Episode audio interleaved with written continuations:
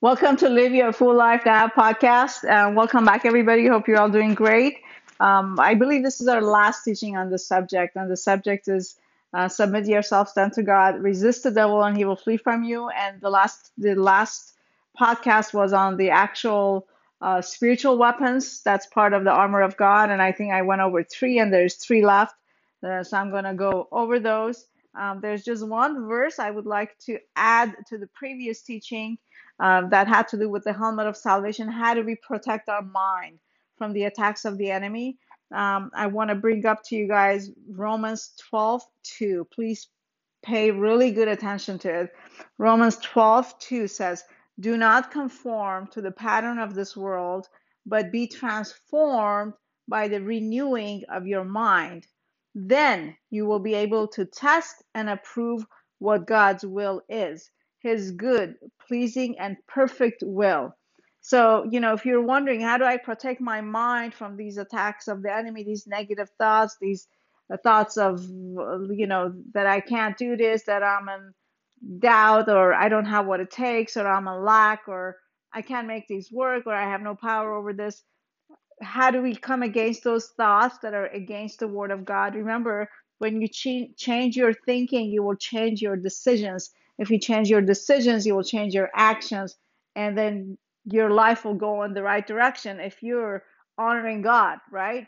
Um, so this verse is saying, don't conform to the pattern of this world. It's saying, but transform your mind by renewing it with the word of God.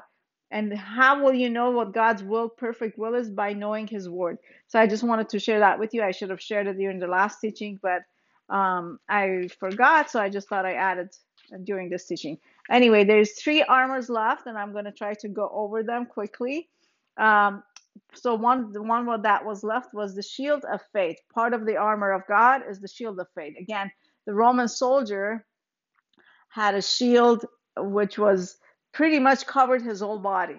Okay, it's a, a shield that was important to a soldier. It provided them uh, with protection, right? Um, and now, how does that compare to a spiritual shield of faith? Well, let's go to scripture. Hebrews 11 1 says, Now faith is being sure of which, what we hope for and certain of what we cannot see. So, what is faith? Faith is believing something that right now in our in the physical realm, what's going on right now, we don't see it. We don't see it happening. But we see it for you know further in the future, we can see it happening, but not now. Faith is believing, even though I don't see it now, but I do know it's going to happen. Um, I want to share you guys a story from the Bible that has really struck a chord with me when I have was struggling with my faith. Um, and that's in Romans 4 19 through 24. This is the story of Abraham when God promised him that he's going to have a son. And he was, you know, getting up there in age, and his wife Sarah was barren. And so let me just read you guys the scripture and you'll understand what I'm talking about. It says, without weakening in his faith, he faced the fact that his body was as good as dead since he was about 100 years old, and that Sarah's womb was also dead. Yet he did not waver through unbelief regarding the promise of God, but was strengthened in his faith and gave glory to God, being fully persuaded that God had power to do what he had promised. This is why it was credited to him as righteousness. The words it was credited to him were written not for him alone, but also for us, to whom God will credit righteousness, for us who believe in him who raised Jesus our Lord from the dead. Really, the emphasis for the sake of this teaching is the, is the first part of this passage that says, even though he knew he's old, that in the physically it's impossible for somebody 100 years old, and his wife was what in her 90s, uh, and barren all her life, physically impossible for her to bear children. But because God had told him, had promised him, you're going to have a son, it says he did not waver through unbelief regarding the promise of God. Um, you know, it says that he strengthened his faith and he gave glory to God. It says he was fully persuaded that God has power to do the impossible, to do what he had promised. So what did he do? He didn't look at the physical, what's going on. Okay, here, here it is. Here's the situation. Let's be realistic. Let's be normal and look at what's going on. He wasn't. He said, No, I'm not moved by that. I don't care what the physical realm says. I don't care what I see. I don't care what I hear. I believe that God who promised the impossible is able to do it because God had gave him a promise. And really it's our job to go seek and find God's promises for our lives. But I just think that's a wonderful example of because we're as humans, we you know live through our senses. We want to see, feel, touch, you know, taste and know, okay, I believe this thing is real. And if we don't see it, we say, well, I can't believe that. That's, you know, if you if you talk about promises in scripture to some people who are not followers of Christ, who are not truly believers or who don't know the truth, they might say, ah, that's so far fetched. Are you kidding me? That's not going to happen. Look what's going on now. Look in front of you. Look what the physical world is telling you. Well, we are spiritual beings living in a physical body, and the Bible says to renew our mind with the Word of God and to believe God and His promises. So I thought that was just a wonderful example to share. Um, and just remember that faith just reminds us through the fulfillment of God's promises that may we may not see right away, we may not see right now, but it's in the future. Um, so when the enemy tries to come against you and attacks you, and you see in the physical God's promises are not there, it's not happening.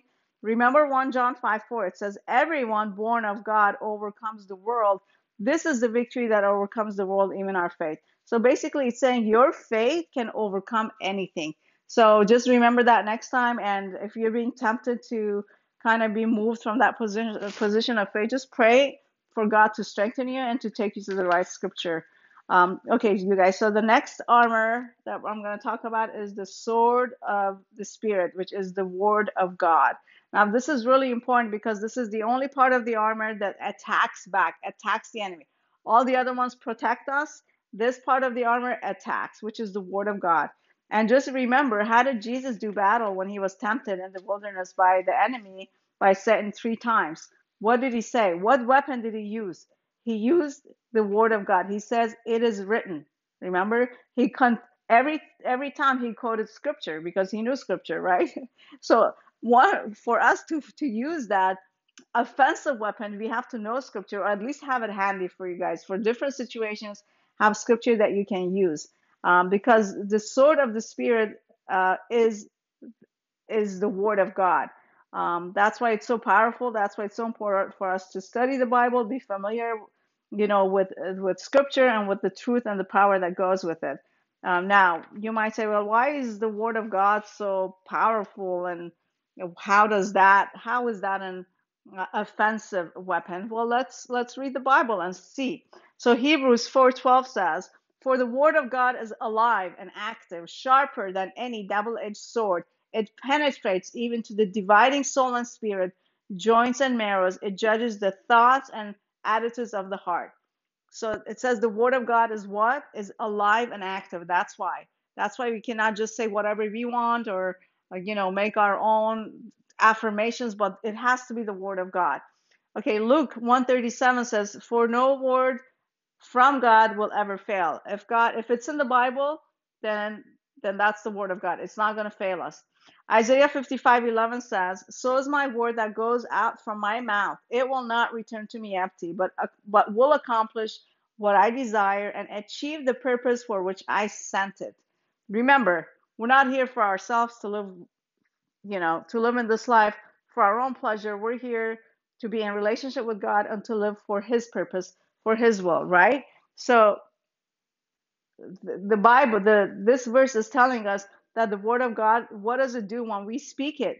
You know, remember, if you're born again believer, the Holy Spirit lives in you. So when you speak scripture, Holy Spirit is speaking, right? so it says that it will not return void. It's going to go out there and it will accomplish something. Jeremiah 23 29 said, Is not my word like fire, declares the Lord, and like a hammer that breaks a rock in pieces? Fire, you know, something immediate, uh, it engulf engulfs something, right? Or a hammer that gradually you apply it, you apply it, and it finally will break that rock. So maybe there you there is a stronghold, you're in a bondage. Continue to say the word of God over that situation. And it says it's what's going to happen. Finally, that hammer is going to break that rock. Finally, you will be released from that bondage. It could be immediate. It could be, you know, um, it could be a journey. Um, but regardless, it's going to happen. You're going to see victory if you use the word of God, if you believe it and apply it. So, really, the word of God, it just cuts through all the lies of the enemies. It, it establishes Um, the word of God is the true thing, it's our footing, and it brings us victory. So it's really important, you guys. You want to fight back the enemy, it's good to know scripture. And it's really good. I, I think sometimes you we could be under such uh, intense pressure from the enemy in our mind and our thoughts. That's why I think it's good to memorize a whole chapter of book. For example, I've memorized Psalm 23. You know, it goes like this. I'm just going to quote a little bit of it. The Lord is my shepherd; I shall not be in want. He he makes me lie down in green pasture. He walks me beside still waters. He restores my soul. He guides me beside the path of righteousness for His name's sake. And and all goes on. It's honestly not that long. It's short. So I memorized that. So when I'm under intense pressure, I'll just continually quote Psalm 23, and it honestly helps me. Um, I know a pastor that came to our church a long time ago. He had memorized the whole Psalm 139, which talks about you are the God's, you know, most precious creation, and He created you in your mother's womb. So that's kind of long. I hope that someday I'll have that memorized. But you guys pick from Psalm, Proverbs, like if you can memorize a whole book, you know, and when you're under intense pressure, just quote it out loud. Or if you're not good with memorizing, print it and carry it with you, put it on your phone and your notes in your phone somewhere, but have access to it. Okay, you guys, so that was the second armor of um that was another part of the um our spiritual armor that's from God. And um the last one is the feet, the feet that are ready to take the gospel of peace. Now, um there's two there's kind of like two different messages in this i believe from what i understand so again it's parallel to the the shoes that roman soldiers were wearing they had spikes under them and spikes under them where, where they could plant themselves and not be pushed around or they could trample the enemy with it um, or they could go long distance because they were strong and stable and comfortable for them so really, this has to do with peace. When you stand your ground in peace, no matter what's coming against you, you're fighting a battle. And how many times are we rattled when something goes wrong? When something is not our way, how many times immediately we lose our peace? We lose our joy. You know, uh, we give that inroad to the enemy to come and uh, steal our joy and our peace with us because things are not the way we want them to be. Things are not the right way. Things are wrong. They're not going the way it should be. And we've done everything we can on our part and uh, now we're frustrated. So this is a spiritual weapon that you guys can use is when you hold your ground. You're, you know you you put those uh, boots that has spikes under them in the ground, which is peace, and you're you're gonna say, I'm not gonna be re- I'm not gonna be moved, pushed around from my position of peace. And you're gonna say, how is that possible? Well, it's possible because you have all these other parts of the armor that you have been using, right? You have attacked back with the word of God, right? You are right with God. You are saved. You are his child. He's heard your prayers. You have faith. His promises will come to pass. So when the enemy tries to push you, you're going to say, Nope, I'm not being moved from this position of peace. But it also says that. Um, that are the feet that are ready to take the gospel of peace. So maybe it has to do with us going preaching the gospel to somebody else, coding it, and actually being a light in the world.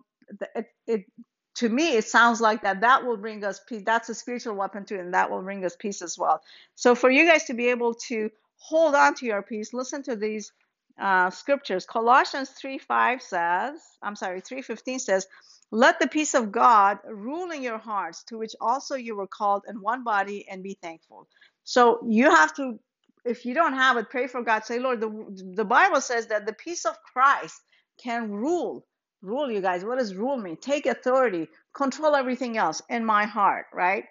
1 Peter 5 7 says, casting all your cares on him because he cares for you. When something is coming against you, where it's taking away your peace, your joy, it's making you anxious, say, Lord, I'm casting all the, I can't handle it. I don't know what to do. I'm casting all my care on you. I'm not going to worry about it. Actually, I'm just taking a vacation from that thought, okay, for a while. I'm, I'm not going to deal with it. I'm casting it on you because your word says you care for me. So you handle it, Lord. You tell me what I need to do, but I just need a break from it. okay, Matthew 11, 28 through 30 says, um, Come to me, all who are weary and burdened, and I will give you rest. Take my yoke upon you and learn from me, for I am gentle and humble in heart, and you will find rest for your souls. For my yoke is easy and my burden is light. Um, so another another scripture that Jesus is telling us, listen, you, there's too much you can handle. Things are coming against you. Come to me. So how do you go to him? You go to scripture, you go to prayer, you talk to him, you tell him what's on your heart, and you find scripture. Philippians 4 6 through 7 says, Do not be anxious about anything, but in every situation, by prayer and petition, with thanksgiving, present your request to God, and the peace of God, which transcends all understanding, will guard your hearts and your mind in Christ Jesus. There's a promise in this scripture, you guys. It says, first of all, it doesn't matter what's going on in your life. The Bible is saying, I don't, Jesus is saying, I don't care. Come to me and pray. Pray to me, ask me, and give thanksgiving. You might say, How, why, why should I give thanksgiving when I'm dealing with a situation that is like coming against me and it's hard for me and I don't want to deal with it? Well, because you have a Savior that loves you who's going to help you. The, the outcome is going to be good one way or another, or somehow it'll benefit you just praise God, if anything, for salvation, right?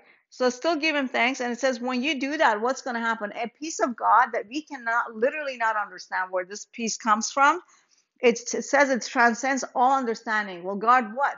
It will guard your heart and guard your mind. So if the attack is on your mind, it will guard it. This peace of God will guard your mind where you might say, hey, this thing doesn't bother me anymore. I mean, my problem is not solved. I prayed, I surrendered to God, and for some reason, I'm at peace. And you know, people around you might say, How can you be at peace? Like, you should be rattled. You should be mad. You should be angry. You're like, yeah, I know, but I prayed, but, and, and, and I gave it to God and I trust the scripture. And all of a sudden, I'm just peaceful about it. I don't know, you know, like, I do know where this peace came from. It came from God. That's what the Bible says.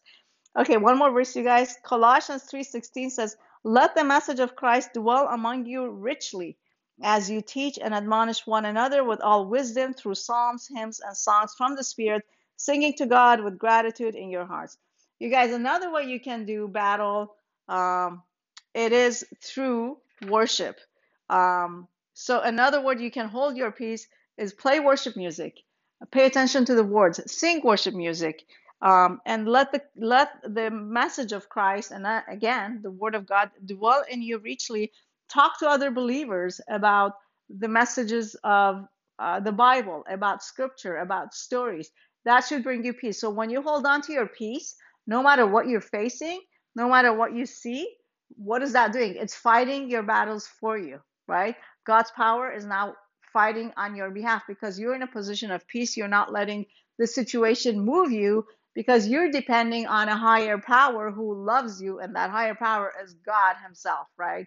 let's give the proper name and not be like people who say i'm spiritual i believe in a power up there no we're we're spiritual in the way that we have the holy spirit and we believe in god you know god the father god the son and god the holy spirit. So anyway you guys i believe i covered all the parts of the armor of god and all of this. Uh, remember paul said that you need to bring it all together. It says praying always with all prayer and supplication in the spirit. Again this is in ephesians 6 18 so it's basically it's saying you need to bring all this through prayer because when we pray we are being in communication with god we are fellowshipping with god so that it his it's really his armor that he's given us that protects us right so all of this has to be in prayer so we're always in communication with god and um so that's about it, you guys. I think those were the last three pieces of the spiritual armor, and hopefully it made sense to you guys. But feel free to dig into it deeper. There's a lot of studies out there if you want to learn more about every piece of the armor. Uh, but it is spiritual battle. You know, we are in a spiritual battle, and we can fight it again as children of God, as followers of Christ. We have access to these weapons that we should use and apply and have victory over them. So I'm going to end this teaching here. I hope it benefited you guys. And until the next teaching, God be with you and God bless you.